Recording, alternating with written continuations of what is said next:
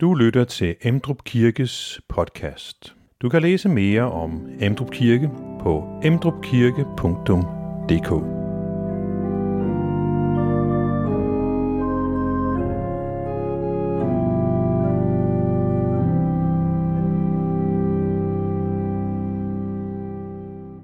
Jeg har, jeg glæder mig til at få lov til at være sammen med jer. Og øh, det skyldes flere grunde. Dels er der nogle af jer, som jeg kender rigtig godt og har kendt i, i mange år. Og, øh, og så synes jeg faktisk også, det er lidt øh, hyggeligt, at I inviterer mig ind, sådan at jeg dog af og til kan se min datter. øh, så, øh, så det er meget hyggeligt at få lov til at, at være sammen med jer i aften. Og så har jeg faktisk også sådan i mit stille smil, og uden selvfølgelig at sige noget til nogen som helst andre, lige øh, sådan trukket lidt på smilebåndet. Fordi øh, da vi sådan skulle aftale nærmere om det her, øh, og skulle lige finde ud af, hvad skulle emnet være i aften, så gav jeg et, øh, to forslag. Et øh, absolut et enormt spændende, ikke kontroversielt forslag. Og så et lidt mere kontroversielt. Og øh, det, som nogen her i forsamlingen så valgte, det var selvfølgelig det kontroversielle, så jeg tænkte lige, okay, de er virkelig, de vil virkelig øh, øh, sådan have gemytterne op af stolene i aften. Så det må vi jo se, om vi får. I hvert fald er det endt med et forslag øh, om sådan situationen i Israel i dag, i vores tid, øh, i lys af øh, profetier fra det gamle testamente. Og det er faktisk kontroversielt øh, på nogle punkter. Øh, Ja, ja, jeg lovede lige, det glemte jeg allerede lige at sige lidt om, øh, hvem jeg er. Jeg hedder Ole Andersen og, og øh, arbejder for Ordet og Israel, som er en øh, kristen dansk organisation. Og, øh, og det er jo selvfølgelig på den baggrund, at det så bliver Israel, der bliver øh, emnet øh, i aften. Øh, jeg har tænkt, at vi skulle lige allerførst lige begynde på at se sådan meget, meget kort på lige situationen øh, i Israel lige nu.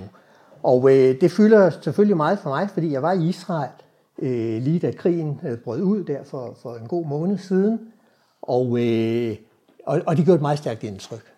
Og øh, jeg har været i Israel mange gange, men, men der skete nogle ting den her gang, som jeg aldrig nogensinde har oplevet før. Øh, jeg plejer at sige sådan og joke lidt med, at jeg hver gang jeg er i Israel helst vil se et eller andet nyt, eller opleve et eller andet, jeg ikke har oplevet før. Den her gang, der kom jeg til at opleve rigtig mange ting, som jeg aldrig nogensinde havde oplevet før. Og også nogle, som jeg godt kunne have undværet. Øh, jeg tror, det, der virkelig gjorde indtryk på mig, det var kontrasten. Øh, jeg kom ned og var i Israel, øh, mens øh, øh jøder fejrede øh, løvhyttefesten som er en øh, jødisk efterårsfest, en en høstfest, men også en fest til minde om øh, øh, ørkenvandringen. Og øh, det er, altså i det gamle testament, der er det festen. Det er der også en jødisk tradition. Hvis man som jøde bare taler om festen uden nogen nærmere forklaring, så er det den. Og øh, det er også den i jødisk tradition, den øh, højtid, som bliver kædet mest sammen med glæde. Det er altså det er virkelig, det er det glædesfesten. Det er den gang om året, festen var en uge, øh, godt og vel, øh, hvor man, øh, hvis man har mulighed for det, skal til Jerusalem, og så er der simpelthen øh, familieudflugt og fest på alle tangenter. Og jeg skrev faktisk hjem en af de dage, jeg var i Israel der, øh, til min kone, at jeg tror simpelthen aldrig nogensinde, jeg har oplevet så mange mennesker i Jerusalem. Og så meget feststemning. Altså, dansk efterårsferie blegner. Øh, der var bare familier overalt. Og øh, det var sådan den ene dag, der, der er sådan en stor forretningsgade ned øh, gennem Jerusalem, ikke også? Og øh, man kunne knap nok finde et sted lige at sidde og nyde isen der i det gode øh, varme vejr. Fordi der var simpelthen bare mennesker og børn, ortodoxe, totalt sekulariseret, og alle mulige midt imellem, overalt. Øh, så det var sådan helt, at jeg gik virkelig og tænkte på, og jeg skrev også hjem, det er altså helt vildt. Øh, der er virkelig fest. Og så kom det her terrorangreb en lørdag morgen. Og på et par timer. Den sidste dag.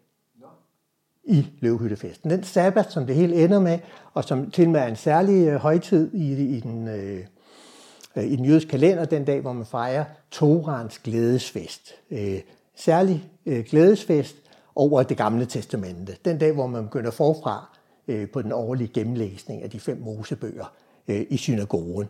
Øh, fredag aften, hvor øh, sabbaten jo begynder, der var der fest i alle synagoger. Den synagoge lige ved siden af det hus, som, øh, som øh, ordet Israel har. Øh, mændene dansede rundt med torerullerne, og der var simpelthen bare... Og det, og det var ligesom sådan højdepunktet på hele den uge der. Fest og glæde.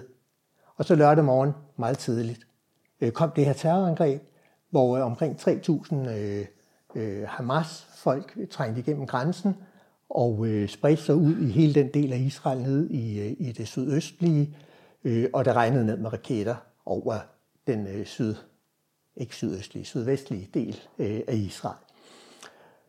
Øh, jeg var i Israel, og øh, i året Israel havde vi der omkring 50 øh, forskellige, 50 mennesker i Israel på det tidspunkt. Vores faste medarbejdere, øh, om godt 20 op på discipleskolen, som ligger op ved Geneserets Stø, og så øh, nogle unge volontører i Jerusalem og et seniorhold. Så vi havde bare i alt omkring 50 mennesker. Og øh, lige præcis den lørdag, der havde vi bestemt, at vi skulle prøve noget, vi aldrig nogensinde har prøvet før. Øh, nemlig at have alle 50 afsted på én tur med udendørs bibelundervisning, sådan on location bibelundervisning. Og vi skulle ned til øh, ja, tre forskellige steder, øh, til Bindedalen, der hvor øh, øh, David kæmpede med Goliat, og så øh, til Lachish og et par andre steder dernede, som ligger sådan cirka midt mellem Jerusalem og Gaza. Øh, og det var planlagt, og, øh, og jeg synes altid, at noget af det største, man kan, når man er i Israel, det er at få især nogle af de her unge mennesker med ud, og så give bibelundervisning ude på stederne. Fordi altså, det, det kan simpelthen bare noget. Øh, og undervise, når man ser derude, og, og ikke skal altså, få en hjælp. Man behøver ikke at forestille sig så meget, fordi man har hele naturen og omgivelserne her. Ikke også? Altså sidde derude og undervise om David og Goliat, det er altså noget andet end at, altså med al respekt for sådan en lokal her hjemme på kirke, ikke også? Det, det kan et eller andet andet, simpelthen, ikke også? Så jeg havde glædet mig helt vildt til det. Men normalt, og det vil sige, at jeg har aldrig nogensinde før undervist mere end sådan 20-25 udendørs, og det giver nogle udfordringer. Så jeg var faktisk lidt nervøs der. Altså 50 folk, de skulle komme op fra nord, og så skulle vi mødes dernede, og, øh, og så skulle jeg undervise. Så jeg vågnede faktisk, og det, det plejer jeg aldrig nogensinde at gøre. Jeg vågnede ret tidligt om morgenen, og, øh, og var lidt nervøs for det her. Og så stod jeg op og tænkte, jeg kunne ikke sove, så kunne jeg lige så godt øh, lige gå ned og, og lave en kop øh, morgente. Og øh, da jeg så kom ned i vores hus der i øh, stuen, så sad øh, lederen af vores arbejde i Jerusalem der, og jeg sagde, hvad i alverden laver du på det her tidspunkt? Øh, der var et par timer til vi skulle køre, og så sagde han, har du set nyhederne? Og jeg havde ikke set nogen nyheder øh, på det tidspunkt der. Og, øh, og så tog han lige telefonen op, ikke? og så viste han lige, der er raketangreb fra Gaza. Og jeg sagde, ja, okay, det er da jo jævnligt. Men øh, da vi så fik kigget på det, så var det jo ikke bare lige sådan et af de sædvanlige raketangreb. Det regnede ned med raketter i hele det område, øh, i stor maven rundt om Gaza, inklusiv hele det område, vi skulle køre rundt i. Og øh, så var vi jo lynhurtigt klar over, okay, der røg vores tur. Øh, den her gode sabbat, hvor vi skulle have været på tur der. Og, øh, og vi, øh, vi besluttede at vi måtte lave noget andet, så vi overvejede, hvor kan vi så tage på tur hen? Og vi lavede sådan en plan B, for så skulle vi lave en tur et andet sted hen og skyndte os at ringe op til dem op fra Genetra Sø, og de var allerede kørt på vej ned øh, i bussen, og vi sagde, I er nødt til at vende om, fordi vi kan ikke gennemføre det her. Og øh, det var så selvfølgelig enormt ærgerligt for dem, og så må de prøve at finde på noget andet. Og så havde vi også øh, øh, sådan et seniorhold, som er i Jerusalem i to måneder og arbejder med at Øh, sætte lejligheder i stand for fattige familier og, og forskellige andet socialt diakonalt arbejde. Og øh, de bor sådan et par hundrede meter væk, og øh, så blev vi enige om, at vi ville ikke bare ringe over og aflyse det, fordi vi skulle ikke gøre nogen nervøse eller noget, så vi, øh, vi gik lige derover. Og de sad midt i morgenkaffen, og øh, de havde godt set lige nogle nyheder. Øh, nogle af dem sad der med deres telefoner, og, øh, og, og så sagde vi til dem, altså, sådan som raketterne regner ned her, den her lørdag morgen, så, så kan vi ikke køre derned. Men øh, vi overvejer lige nogle andre ting, og, og det sad vi lige og snakkede om. Og så lige midt i morgenkaffen, mens vi sad og snakkede om det der, så lød alarmen. Og øh, der var ikke nogen af dem, der nogensinde har hørt en øh, luftalarm i Jerusalem før. Og der var ingen af dem, der var i tvivl om, hvad det var. Øh, altså, det var ikke sådan, man lige overvejede. Øh, og øh, de, øh, altså, når alarmen lyder, så har man jo der 45 sekunder, 60 sekunder, så skal man være inde i, i beskyttelsesrummet. Øh, og og det, øh, det var de lynhurtigt. Og øh, øh, jeg og så den gode Simon, som, som ledede vores arbejde dernede, vi var jo lidt i tvivl, og vi havde jo efterladt huset med alle de unge, der lå og sov. Og vi tænkte lige, hvad sker der lige, hvis de vågner til det her? Altså for et kvarter siden lå de og sov ikke? Øh, så vi blev enige om, at vi måtte nok lade alarm være alarm, og så bare løbe tilbage. Så alarmen lød, og seniorerne gik i beskyttelsesrummet, og vi øh, styrtede styrte tilbage øh, til huset, og øh, de var stået op alle sammen. Og var i beskyttelsesrummet, inden vi kom. Der var godt nok nogen, der var direkte fra sengen og i beskyttelsesrummet. Og så på den måde var, var alt vel. Og på det tidspunkt, der vidste, vi, der vidste vi jo ikke, hvad der var sket. Der begyndte at komme nogle medieberetninger om, at det var ikke kun raketter, men at grænsen også var blevet gennembrudt. Men øh, det var først i løbet af formiddagen, at det så blev mere og mere klart, at vi er oppe i et eller andet her, som aldrig nogensinde er set før øh, i Israels historie. Og øh, faktisk var det nok først dagen efter, at det sådan for alvor begyndte at blive klart over, øh, at blive kendt, hvor, hvor alvorligt øh, det her faktisk var. Øh, første gang vi sad der i beskyttelsesrummet, der, der var det svært at tage helt alvorligt. Øh, der var sådan en lille smule joke over det, og jeg kan også meget tydeligt se på de billeder, jeg har taget fra, da folk sad i beskyttelsesrum, øh, at første gang, der er der meget smil på. Øh, og sådan. Det var der ikke femte gang, og vi nåede øh, i løbet af den lørdag at komme i beskyttelsesrum fem gange. Og øh, vi nåede også, og vi sad også sammen med nogle israelske familier, og øh, især nogle af de store børn der, var dybt mærket. Ja, der var en pige på, jeg tror, en 10-11 år, og, øh, og hun var simpelthen så bange, så øh, hun, øh, stod bare og klamrede sig til sin mor, og øh, sagde ikke noget, og hun græd ikke, men tårerne trillede ned af kinderne på hende, og så stod hun bare rystet. Og øh, det er sådan en af de små øh, sådan billeder, som jeg har tilbage øh, fra den øh, morgen eller formiddag der. Øh, og så først i løbet af dagen fandt vi så ud af, at der, hvad er der, 65 km i luftlinje, for hvor vi var, og hvor vi så prøvede at få dagen til at gå, øh, jamen der blev det myrdet 1200 mennesker. Små børn. Øh, teenagepiger, der blev voldtaget og mishandlet og så myrdet. Øh, gamle folk. Øh, folk blev brændt levende. Og, og så er der langt, langt værre historier. Øh, hvad der skete. Og, øh, og, og det, vidste, det fandt vi jo så først ud af øh, lidt senere. Det var den morgenkrigen øh, begyndte. Den krig, som så raser stadigvæk nu og har rast øh, siden den 7. Øh, august. Øh, det har præget Israel fuldstændig vildt. Øh, dagen før, der var der simpelthen så mange mennesker på gaden, som jeg næsten ikke mindes at have set i Jerusalem. Og vild glæde den sidste dag i løvhyttefesten.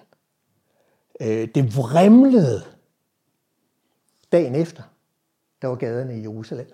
Det her, det var den gade, hvor jeg sad nede den sidste dag i løvhyttefesten. Det her, det var dagen efter. Altså ikke på sabbat, men på søndag, hvor det hele bare at være åbent med masser af mennesker. Alt var lukket. Øh, der blev jo allerede de første dage der indkaldt øh, omkring 360.000 af reserven til hæren, og det betyder, at rigtig mange forretninger lukkede, fordi der var ikke personale nok til at holde det åbent, og det betyder, at næsten alle familier i Israel har nogen, der var indkaldt øh, til hæren. Øh, vi har en ansat i ordet Israel, en israeler, øh, som øh, står for vores kontor og sådan noget. Øh, hun har øh, tre børn og en svigerdatter, der er i hæren og har været det siden Øh,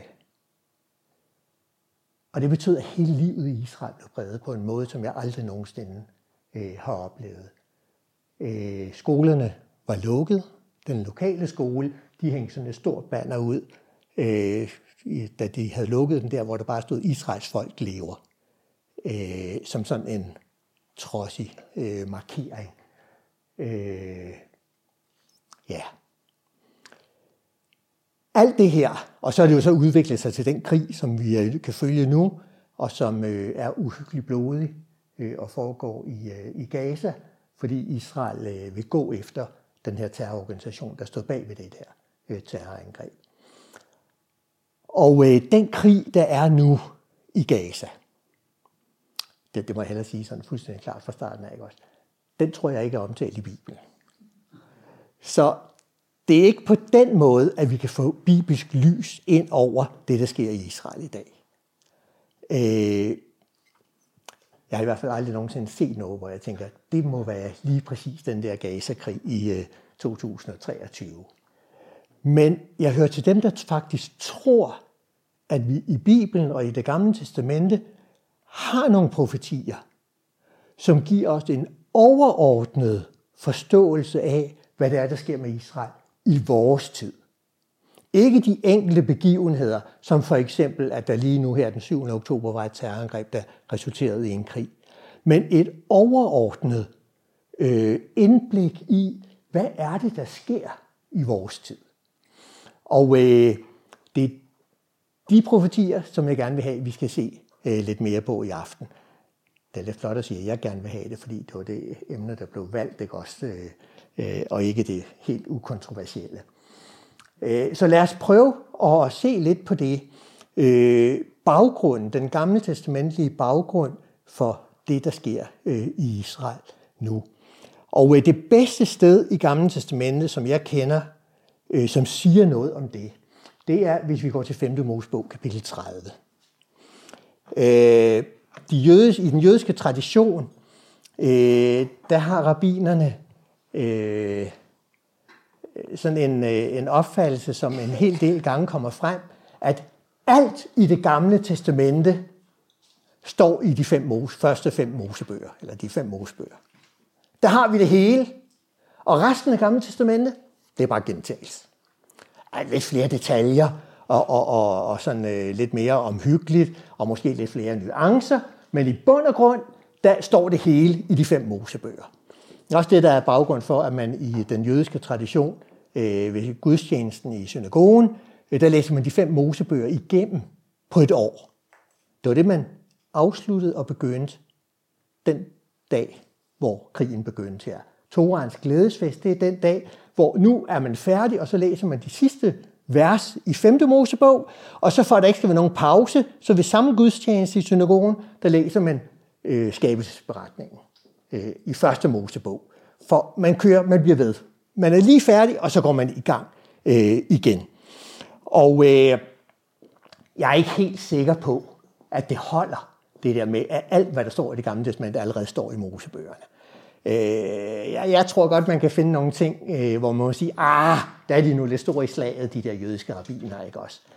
Men der er alligevel et eller andet i det, at Mosebøgerne udgør et grundlag for resten af Gamle Testamente i en grad, som jeg måske tror, at vi kristne godt nogle gange kan overse.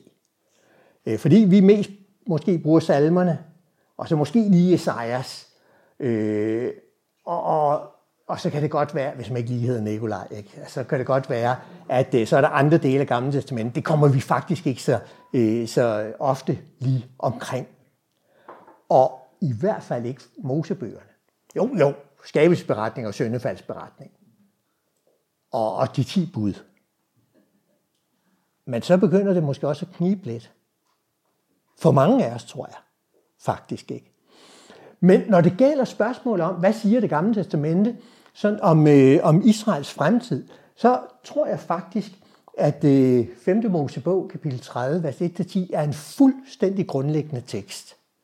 Og det kan man godt argumentere for, blandt andet ved, at den er citeret et hav af gange længere, i, længere fremme i øh, Gamle Testamente. Ikke også? Øh, og der bliver brugt ord og udtryk, som bare bliver, kommer igen og igen og igen øh, hos rigtig mange af de senere profeter. Men lad os lige læse de her 10 vers, og så prøve at se, hvad, hvad der står der. Der står sådan her. Når alt dette kommer over dig, velsignelsen og forbandelsen, som jeg stiller dig over for, og du lægger dig det på scene i et hvilket som helst af de folk, Herren din Gud fordriver dig til, og du vender om til Herren din Gud og adlyder ham af hele dit hjerte og hele din sjæl, ganske som jeg i dag befaler dig, både du og dine sønner. Der vil Herren din Gud vende din skæbne og forbarme sig over dig. Og Herren din Gud vil igen samle dig fra alle de folk, som han har spredt dig til. Om så dine fordrevne befinder sig ved himlens yderste grænse, vil Herren din Gud samle dig og hente dig hjem derfra. Herren din Gud vil føre dig ind i det land, som dine fædre fik i eje, og det skal du tage i besiddelse. Han vil gøre dig lykkelig og talrig end dine fædre. Herren din Gud vil omskære dit og dine efterkommeres hjerte, så du elsker Herren din Gud af hele dit hjerte og hele din sjæl, for at du må leve. Og Herren din Gud vil lægge alle disse forbandelser på dine fjender og modstandere, som har forfulgt dig. Selv skal du vende om og adlyde Herren og følge alle hans befalinger, som jeg giver dig i dag. I al din gerning vil Herren din Gud give dig frugt af dine moderliv, frugt af dit kvæg og frugt af din jord i overflod. For Herren skal igen glæde sig over dig til dit eget bedste, sådan som han glæder sig over dine fædre. Når du adlyder Herren din Gud og holder hans befalinger og love, der står skrevet i denne lovbog, og vender om til Herren din Gud af hele dit hjerte og af hele din sjæl. Og så kan man jo godt lige spørge, okay, 10 vers, det var godt nok langt lige at, at lægge ud med at læse op på den her måde, ikke også? Og, og der er et hav af gentagelser i det, og, og øh, altså, hvor er lige det, der skulle gøre det her til sådan en exceptionel øh, øh tekst, et exceptionelt afsnit øh, i det gamle testamente. Og øh, noget af grunden til, at det er det, det er, hvis man lige ser på baggrunden. Det er jo en, øh, altså i det helt store, så er det en tale, Moses han holder ved afslutningen af øh, af ørkenvandringen, lige inden Israel skal ind og indtage det land, som Gud har lovet dem, det forjættede land. Og øh, Moses ved, han skal ikke med ind i det. Øh, han dør, så at sige, ved afslutningen af ørkenvandringen, og det er Josva, der skal føre Israels folk ind i det forjættede land. Og så holder Moses den her øh, fantastiske afskedstale øh, til folket. Og hen mod slutningen, i kapitel 28 og kapitel 29, der, der synes jeg så, at man virkelig får det her indtryk af, det er en gammel mand. Øh, han var jo rimelig gammel, Moses, ikke? Øh, der andre går på pension som 80-årig, der begyndte han først for alvor. Øh, øh, ikke også? Og nu er der gået 40 år. Så, så han var, han, man må godt tillade sig at kalde ham en gammel mand på det her tidspunkt. Ikke?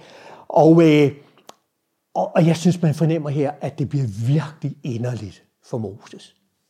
For nu taler han til det folk, han har levet med, og som han har elsket, og som han har stået i spidsen for i de sidste øh, fire årtier.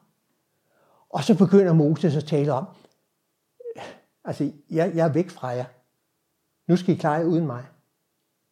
Og nu kommer I ind og får det land, Gud har givet. Og så øh, bliver det voldsomt stærkt for Moses. Han siger, når I nu kommer ind i det land, så har I en valgmulighed. Der er to muligheder. I står i et valg.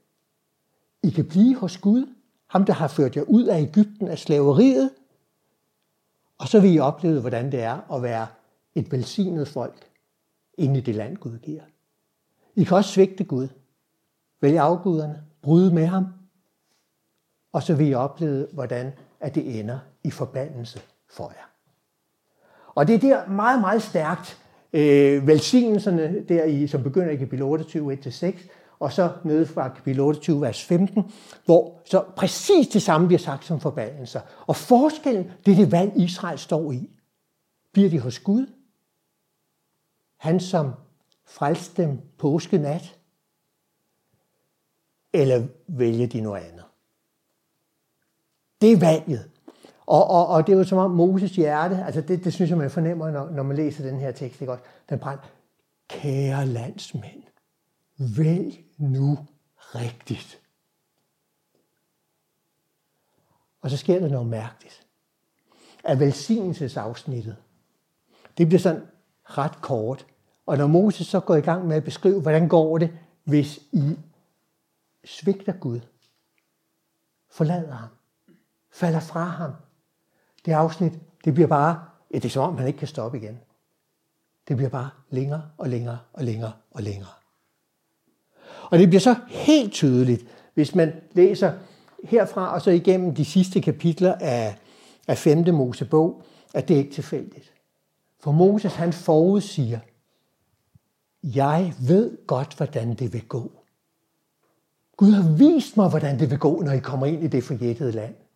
Det ender med, at I svigter Gud. Og han siger det masser af gange og med meget, meget stærke ord. Og så beskriver han, hvordan det vil gå. Og øh, hvis vi lige hopper ud af velsignelse og forbandelsesafsnittet, og så lige hen til kapitel 29, øh, fra vers 21, så lad os lige prøve at se der, hvordan Moses han forudsiger det. Moses han står her ved afslutningen af ørkenvandringen, og så ser han fremad. Han ved, at han skal selv dø nu, men Israels folk, om lidt, så kommer de ind i det forjættede land, og der har de valget. Velsignelse forbandelse. Gud eller frafald fra Gud. Og så siger Moses, jeg ved, hvad det ender med. Det ender med, at I, når I er kommet ind i landet, og der er gået et stykke tid, forlader Gud. Og hvordan bliver det så? Det siger han så her i kapitel 29, vers 21. Der skal den kommende slægt, jeres børn, som følger efter jer, og udlændinge, som kommer fra det fjerne, få dette lands plager og se. De sygdomme, som Herren har ramt det med.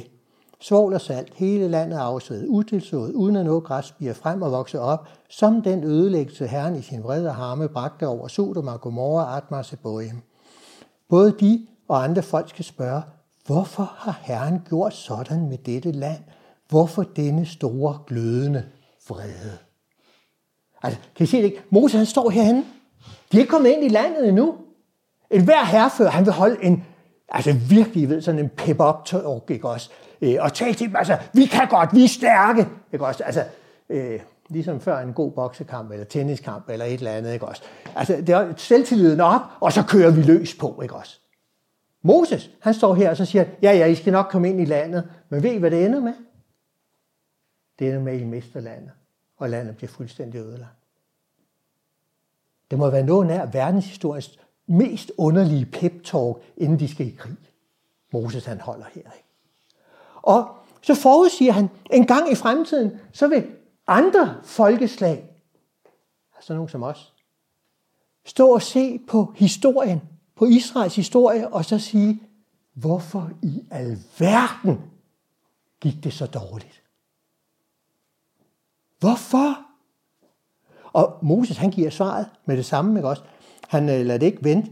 Vers 24.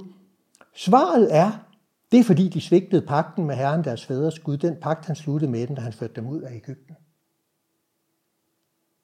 De gik hen og dyrkede andre guder, og tilbad den guder, som de ikke før havde kendt, og som Herren ikke havde tildelt dem.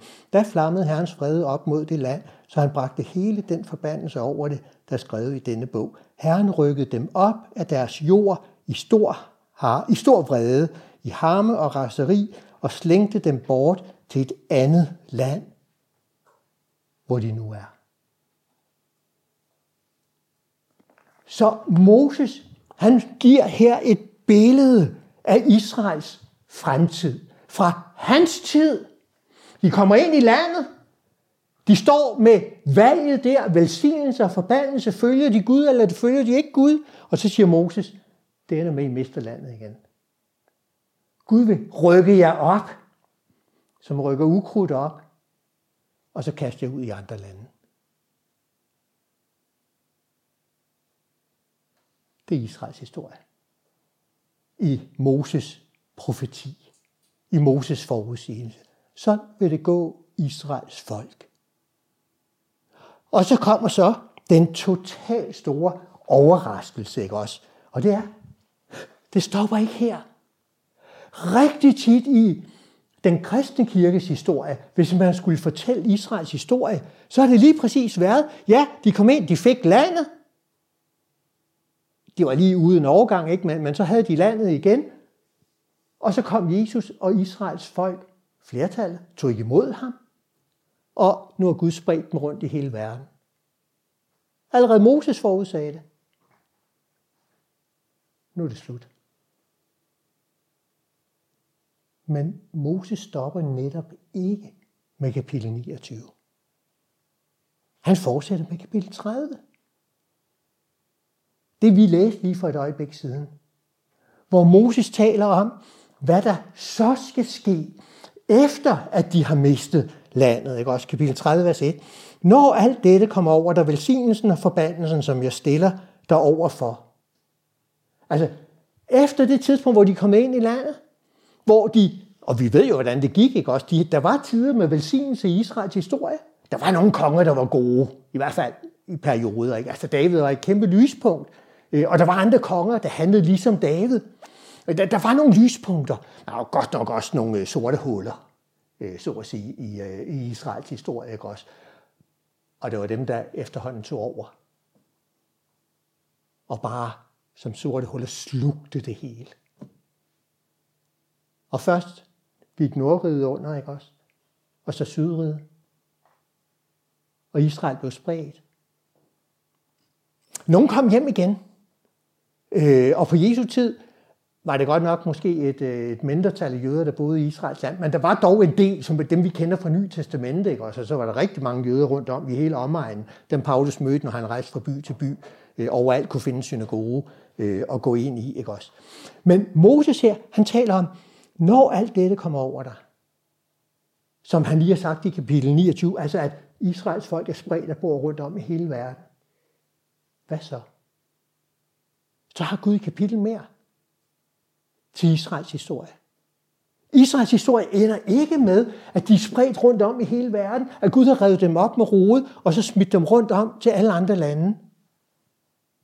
Gud har noget mere, han vil med det folks øh, historie. Og øh, prøv at lægge mærke til det, og jeg synes faktisk, at den danske oversættelse er ret stærk. I kapitel 28, hvor vi har det der valgmuligheden, der hedder det, hvis du adlyder Herren din Gud, så bliver det til velsignelse. Og hvis du ikke adlyder Herren din Gud, øh, så bliver det til forbandelse. Det, det er meget tydeligt i kapitel 28, men her der, øh, og, og jeg, jeg synes, den danske oversættelse er god her, ikke? der bliver det der vist til et når. Når I har oplevet det her, og Israels folk er spredt rundt om i hele verden, har mistet landet, så kommer der et, øh, en, en afdeling mere i Israels folks historie. Israels historie ender ikke med, at de lever under forbandelse spredt rundt om øh, i hele verden. I stedet for, og så bruger Moses et udtryk, som er jo godt, jeg ved ikke om jeg er begejstret for oversættelsen, men, men indholdet, øh, det er oversat med, at øh, Gud vil vinde Israels skæbne. Øh, lige præcis ordet skæbne er måske ikke det mest øh, velvalgte. Øh, men, men, men jeg tror at vi forstår, hvad meningen her er. Ikke også? Der kommer en dag, hvor det der folk, der er blevet spredt og lever under forbandelse, deres historie skal grundlæggende forandres. Det er det, der ligger i det. Gud har et vendepunkt. Det er det, øh, øh der ligger i det. Øh, sådan som det har været indtil den dag, sådan skal det ikke være længere.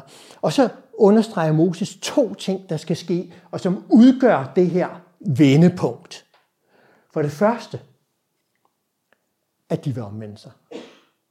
De skal få et nyt forhold til Gud. Øh, vende om, altså vendepunktet indebærer, at Israels folk skal få et nyt forhold til Gud. Og jeg bruger jo et voldsomt stærkt billede, når man tænker på, at det her det er Israels folk, det jødiske, det vi kender som det jødiske folk i dag, ikke også? Som, som, øh, hvor det helt store kendetegn i Mosebøgerne jo er, at mændene i det jødiske folk er omskåret på lægeme. Og så bruger Moses billede, altså den dag, der er det ikke bare det, at I er omskåret på lægeme, men der er I omskåret på hjertet. Gud vil selv gøre det. Altså helt grundlæggende forandre jeres indstilling til Gud. Altså det vi på godt dansk vil kalde en kæmpe vækkelse. Det er det, der skal komme øh, den dag, øh, som Moses han taler om her. De skal få forandret deres forhold til Gud, fuldstændig og totalt øh, grundlæggende. Og det andet, som, øh, øh, som står her, det er, at ikke bare skal de vende hjem til Gud, eller vende om til Gud, men de skal også vende om til landet. Kom hjem til landet igen. Øh, Israels historie ender ikke med, at det er et folk, der lever skilt fra Gud. De skal komme hjem til ham. Og Israels folks historie ender ikke med, at de er et folk, der lever borte fra deres land. De skal komme hjem øh, til deres land igen. Og det bliver understreget på rigtig, rigtig mange måder øh, igennem øh, hele det her øh, tekst. Prøv at se i, i vers 3, ikke også? Der vil Herren din Gud vende din skæbne og forbarme sig over dig, og Herren din Gud vil igen samle dig fra alle de folk, som han har spredt dig til. Om så dine fordrevne befinder sig ved himlens yderste grænse, vil Herren din Gud samle dig og hente dig hjem derfra. Allerede på Gamle Testamentets tid blev Israels folk spredt rundt om i Mellemøsten. Og øh, efter Jerusalems anden ødelæggelse i år 70, blev de spredt rundt om, øh, ja, først i hele Middelhavsområdet, og, og senere i hele Europa, og senere op igennem historien i hele verden. Altså virkelig, bogstaveligt taget, så, så man snart ikke kan rejse nogen steder, og ikke kan finde gamle synagoge. De er der overalt. Lige meget hvad land man kommer til. Øh, det, så det har været min øh, sådan, øh, dejlige ting i vores sommerferie, når vi har familiesommerferie. Ikke? At øh, jeg har altid synes, altså der er nogle i familien, de er helt vilde med at se fodboldstadier, og nogle i familien er helt vilde med stranden, og, og jeg synes også, ligesom, jeg skulle også have et eller andet, jeg ligesom sådan kunne byde ind med, når familiens øh, sommerferieprogram skulle lægges. Ikke også? Så, så mit mål har været lige meget, hvor vi var, så skulle vi se en uh, gammel gode. Og hvis det ikke fandtes, så i hvert fald en gammel jødisk gravplads. Fordi øh, der er nogle steder, hvor synagogerne er væk, men gravpladserne, de er der i hvert fald uh, stadigvæk. Ikke også? Øh, og det er blevet grint meget af hjemme i, i vores familie, øh, gennem årene, ikke? og det gik helt galt lige her for under corona, hvor vi havde planlagt en stor øh, familietur, og det måtte jo så på grund af corona blive til sommerhus ved Forborg. Og der ikke er der noget galt med Fyn, vel overhovedet ikke. Øh, det er sådan set, øh, det er sådan et udmærket sted, og det lå flot ned til vandet, og det var mange gode ting, ikke også? Men hold fast, hvor hørte jeg mange hånige bemærkninger om, at ha, far, hvad bliver der så af den gamle synagoge?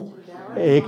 Og, øh, Øh, og derfor så var min jubel den sommer jo, altså det allerstørste, det var, da vi lige havde lavet en, øh, vi havde lige forarrangeret sådan en lille gåtur i de der meget flotte gader, der faktisk er i Forborg, ikke også?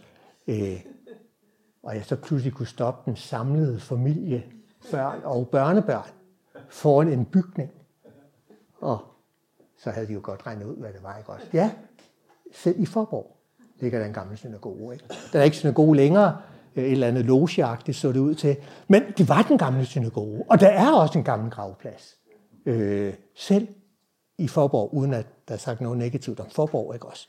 Men, men, men det siger bare, jøderne kom, de blev spredt til alle vejene ud over, altså simpelthen ud over jorden, fra Alaska til øh, Peru, øh, øh, til Australien og New Zealand og, og til Sibirien og Japan. Og så sagde Moses dengang, Jamen sådan ender det ikke. For Gud har et vendepunkt, hvor de skal vende om til Gud, og de skal komme tilbage til deres land. Og sådan ender Israels historie. Øh, han har allerede sagt lidt af det i starten af talen, i kapitel 4. Og der bruger han et udtryk om, hvornår det her skal ske. Øh, et udtryk, øh, nu skal jeg jo passe på med oversættelse af hebraisk, ikke? Men øh, det udtryk, som i den jødiske tradition bliver oversat med det, som vi på godt dansk kalder i de sidste tider. Simpelthen. Da jeg læste på universitetet i Jerusalem, der havde jeg et kursus i forventning til de sidste tider i jødedommen på Jesu tid. Og der brugte lige præcis det udtryk, som står der, som Moses siger, det her, det skal ske i de sidste tider. Sidste del af verdenshistorien. Øh, tit bliver det så oversat sådan lidt mere om lang tid, eller om mange år, eller et eller andet i den retning. Ikke også? Men hvis man sådan direkte tager det, så er det ved tidernes afslutning i de sidste øh, tider. Det er sådan, at den jødiske tradition har forstået øh, udtrykket. Ikke også? Og det betyder jo, at vi får noget meget, meget mærkeligt i Moses tale. Normalt, især når man læser profetier i Gamle Testament, så skal man virkelig passe på med skemaer. Ikke? Altså, vi har masser af eksempler i hovedsveden og andre på, hvor galt det kan gå, hvis man vil lave for meget schema. Ikke? Men her har vi faktisk en rækkefølge.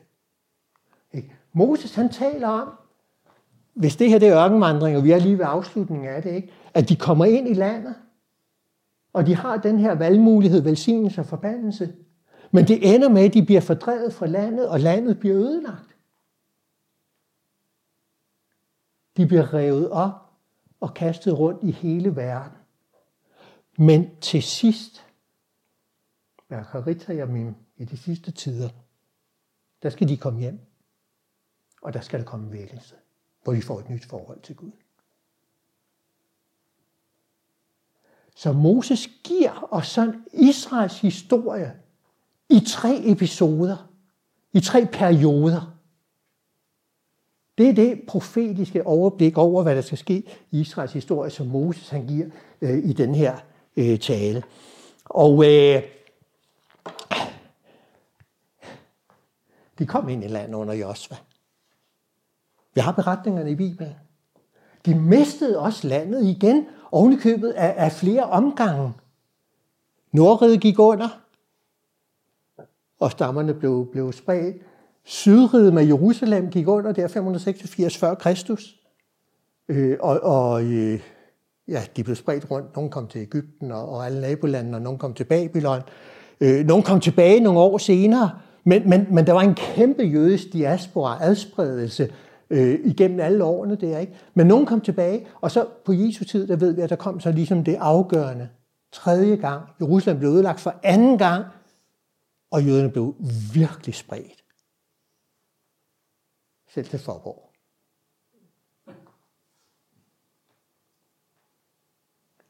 Så det her, det skete. Men Moses han sagde, det slutter ikke der. Der kommer et kapitel mere. Og det, der er det ejendomlige, det er, at når profeterne så gentager det her senere, så siger de, når det her sker, så skal de aldrig mere smides ud af deres land.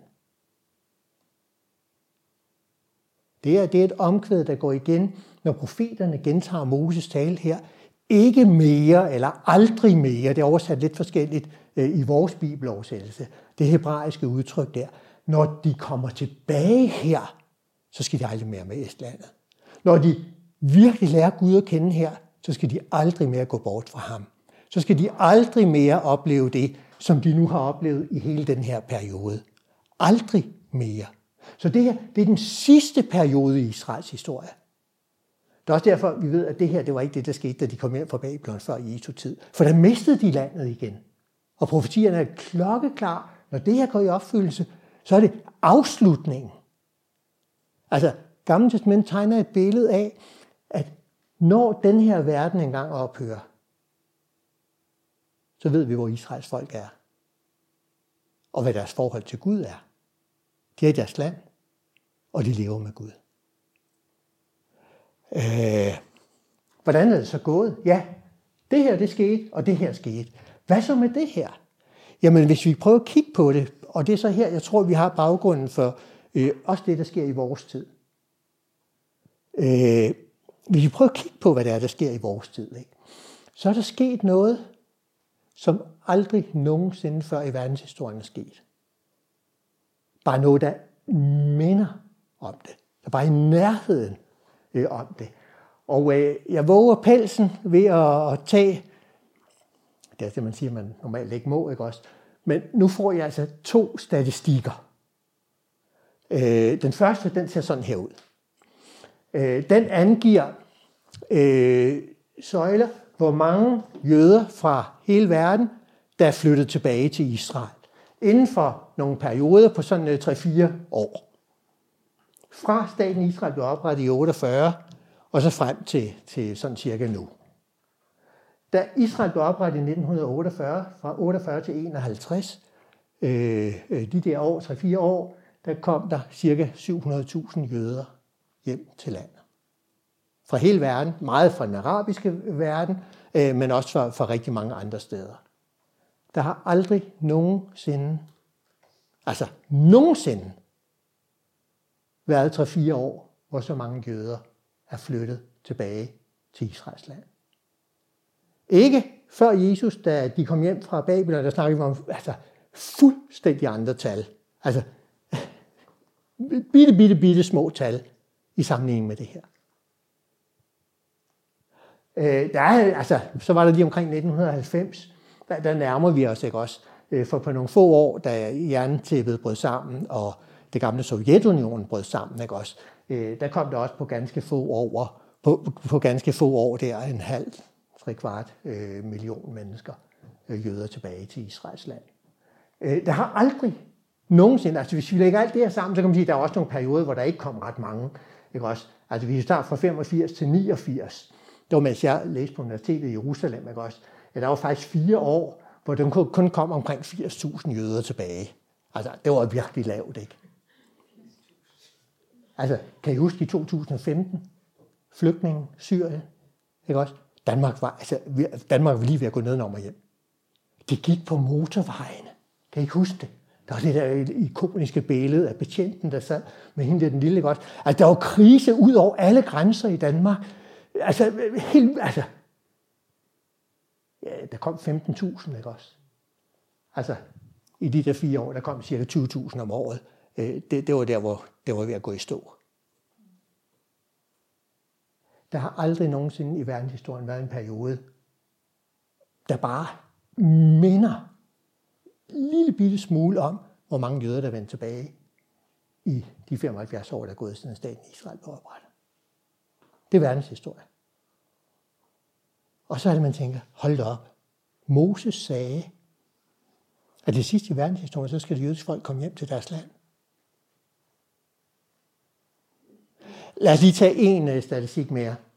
Øh, det er den her. Den synes jeg faktisk er endnu stærkere.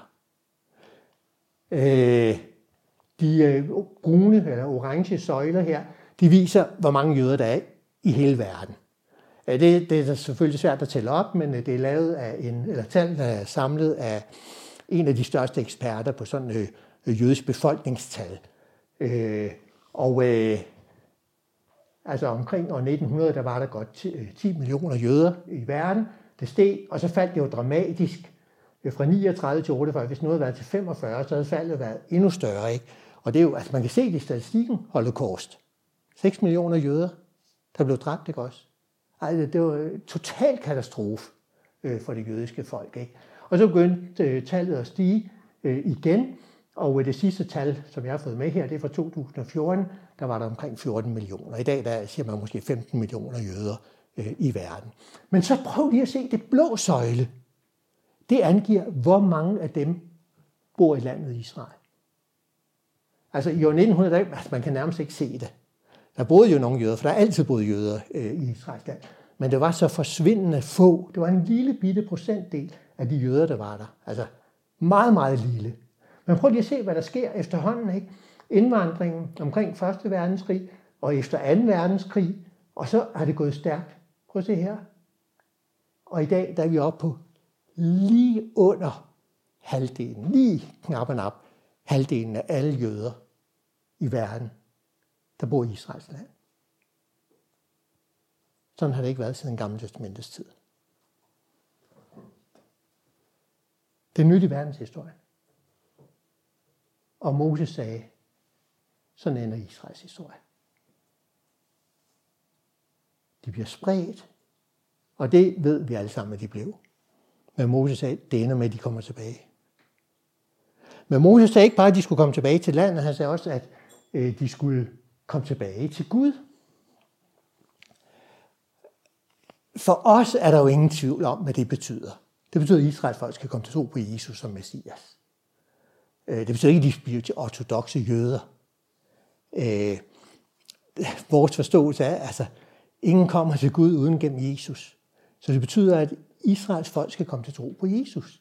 Og der er så sket det, at i slutningen af 1800-tallet, der begyndte jøder i lidt større tal at komme til tro på Jesus. Der har altid været jøder, der kom til tro på Jesus. Men traditionelt er det så gået sådan, at i løbet af en eller to generationer, så er de jøder, der kom til tro på Jesus, de holdt op med at være jøder. Fordi det fik de at vide. Altså, du kan ikke være jøde og tro på Jesus. Det, det kan ikke lade sig gøre, vel? Enten er du jøde, eller også er du kristen. Øh, og, og, og i løbet af, for de fleste jøder, der er kommet til tro på Jesus gennem historien, der har det betydet, at jamen, så brød man med familien og med traditionerne. Måske havde man stadigvæk en tradition om, at egentlig har vi jødiske øh, afstamninger, og måske kunne man se det i navnet, eller øh, der kan være enkelte traditioner, der har overlevet, eller sådan ikke. Men, men igennem generationen, så ret hurtigt, så forsvandt det. Og det vil sige, hvis man kom til tro på Jesus, endte det med, at ens identitet var, at man er ikke længere jøde. I slutningen af 1800-tallet ændrede det sig, fordi der var nogle jøder, der sagde, jamen, vi kom til tro på Jesus. Kan vi så ikke blive ved med at være jøder? Hvad med en dansker, der kommer til tro på Jesus? Han, øh, han, han bruger juletræ, ikke? Nej, det sagde de ikke i slutningen af 1800-tallet, ikke? Men man får lige at sådan illustrere det, ikke? Hvor er det lige, det står i Bibelen? Man danser rundt om et juletræ. Tja, ikke også? Eller, eller hvad mener I med Sankt Hansbål? Send heksen til Bloksbjerg. Øh, hvor er det lige, det står i Bibelen? Eller hvad mener I om flæskesteg? Altså, ikke? altså som danskere, når vi kommer til tro på Jesus, vi er stadigvæk danskere. Vi har vores danske kultur. Og det ændrer vi ikke. Vi er bare danskere, der kommer til tro på Jesus. Og så var logikken jo, jamen hvis jeg er jøde og har en kultur og en tradition bag mig, som faktisk står i Bibelen, og som Jesus faktisk fulgte, kan jeg så ikke blive ved med at gøre det? Altså, Jesus holdt hviledag på sabbaten om lørdagen. Så hvis jeg skal blive frelst, fordi jeg tror på Jesus, er det så virkelig rigtigt, at så må jeg ikke holde hviledag om lørdagen, men det skal være om søndagen? Det var der nogle jøder, der begyndte at spørge om i slutningen af 1800-tallet. Og det gjorde, at der var jøder, der kom til tro på Jesus, og ligesom bevarede deres identitet, blev det, som vi i dag vil kalde messianske jøder. Jøder, der tror, at Jesus øh, er messias. Og, øh, og det voksede jo gennem 1800-tallet. Øh, og gennem ikke mindst starten af 1900-tallet. Og blandt de 6 millioner jøder, øh, der blev dræbt i Holocaust, var der faktisk en hel del jøder, der troede på Jesus. Altså nazisterne var ligeglade. For dem der var det ikke et spørgsmål om, øh, hvad jøder troede på. Ikke? Det var, for dem det, det var racisme. Det var et spørgsmål om blod. Altså, var der jødisk blod i årene, ikke? og det kunne være helt ud til 8. del og 16. del, og hvad ved jeg ikke også. Øh, fuldstændig grotesk. Så de var ligeglade, hvad folk troede på. Øh, øh hvis de mente, at nogen var jøder, så, så blev de dræbt i holocaust. Ikke? Efter holocaust, der er det vokset endnu mere. Og især plejer man at sige omkring øh, ungdomsoprøret der 1968-70, øh, der stod det noget igennem, i hvert fald i en del lande, blandt andet i USA. Ikke? Og man kan jo se i Israel, hvordan antallet af messianske jøder øh, er steget øh, markant. Det jeg læst og boet i Israel tilbage der for øh, 35-40 år siden. Ikke?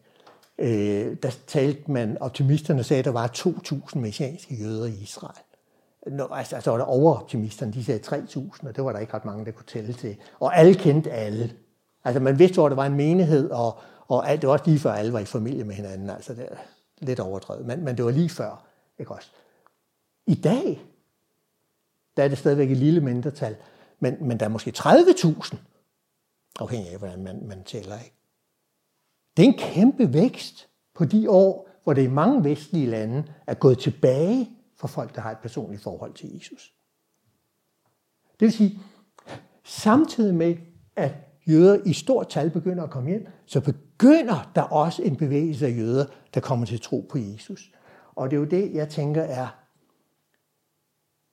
enormt interessant for os, hvis vi vil prøve at forstå den bibelske baggrund for det, der sker med Israel i vores tid. For hvis det er rigtigt, jamen, den her periode, den ved vi. Den kom. De var i landet. De mistede landet af tre omgange. 7, 22 hvor Nordrede gik under, 5, 86 var Sydriget gik under, og så endegyldigt i år 70. Fra slutningen af 1800-tallet, der begyndte der var jøder i større tal, der kom til tro på Jesus og bevarede deres jødiske identitet. Og samtidig begyndte jøder i større antal at vende tilbage. Sådan at det i dag er omkring halvdelen af alle jøder, der bor i Israels land. Hvis det er rigtigt, så gemmer der sig her et vildt stærkt budskab til os. For hvad er det så, vi ser i Israels historie? Nu tænker jeg ikke på lige i Gaza-krigen eller sådan, men, men det, der sker lidt mere overordnet i vores tid. Hvorfor har Gud den her plan med Israel? Det har han, fordi det er et led i Guds store plan med verden. Ikke bare med Israel. For Israel er Guds, det redskab, Gud bruger til at gennemføre hans store frelsesplan, frelseshistorien, om hvordan den verden Gud skabte, og som han virkelig ville have, vi skulle leve i, Edens have, og som gik i stykker på grund af syndefaldet. Gik i stykker på grund af Adam, på grund af mennesket. Den arbejder Gud på at genoprette. Det gjorde han i Gamle Testamente, hvor han forberedte, at Jesus skulle komme. Så han kunne overvinde det onde, så han kunne tage vores skyld, så han kunne overvinde døden. Forberedt. Og så kom Jesus, og igen brugte Gud Israels folk. Jesus blev født i Bethlehem af en jødisk mor, og levede i Israel, og døde i, og opstod i Jerusalem. Ikke? Gud, Gud brugte det her folk og det land til at gennemføre det. Ikke? Og så igennem den tredje periode i verdenshistorien, de sidste tider, ikke også, der forbereder Gud, at han skal komme igen. Og det er her, jeg tror, at det betyder noget, det der sker med Israel. At Israel er det, som nogle af de gamle bibeltolkere sagde, øh, en af viserne på Guds ord, der viser sig, at nu nærmer vi os. For til sidst i verdenshistorien, der skal det jødiske folk komme tilbage til deres land og til Gud. Og se, så bliver det, der sker i Israel i vores tid, lige pludselig, altså ikke bare interessant, men et stærkt budskab til os. Jesus kommer, og han er ved at gøre verden redde til det. Ligesom han brugte Israel til at gøre verden redde til, at han, da han kom første gang. Og det tænker jeg er et virkelig trøste, altså virkelig trøst til os. For når vi ser på verden i dag, så kan man godt nogle gange tabe modet. Altså, der er krig i Ukraine, der er krig i Gaza. Der er så meget ondt. Har Gud glemt os? Og så kommer Israels historie ligesom en påmindelse til os. Nej, Gud er i gang med at gennemføre sin plan. Der er mange paralleller i Bibelen. Dommertiden var også en enorm mørk tid, hvor man kan spekulere på, går det ikke baglæns, er ikke? Og så kommer Ruts bog lige og siger, nej, selv i den mørke dommertid, der var arbejdet Gud i fuld gang på at føre Davids slægten frem, som Messias engang skulle komme. Masser af eksempler på det. For mig, der, der er det, der sker i Israel, i vores tid, den påmindelse. Ja, Gud har gang i et fantastisk værk. Jesus kom første gang, det er historiens højdepunkt, og han kommer igen anden gang og så skal vi høste frugten af det. En ny jord. Og så er det slut med krig i Ukraine og Gaza og alle andre steder. Og med al synd og al død. Det er hans plan. Det var det, Jesus betalte, da han døde for os på korset. At paradis kan genoprettes, at det kan komme en ny jord hvor vi skal leve befriet fra alt det onde. Ja. Find flere podcast og læs mere på emdrupkirke.dk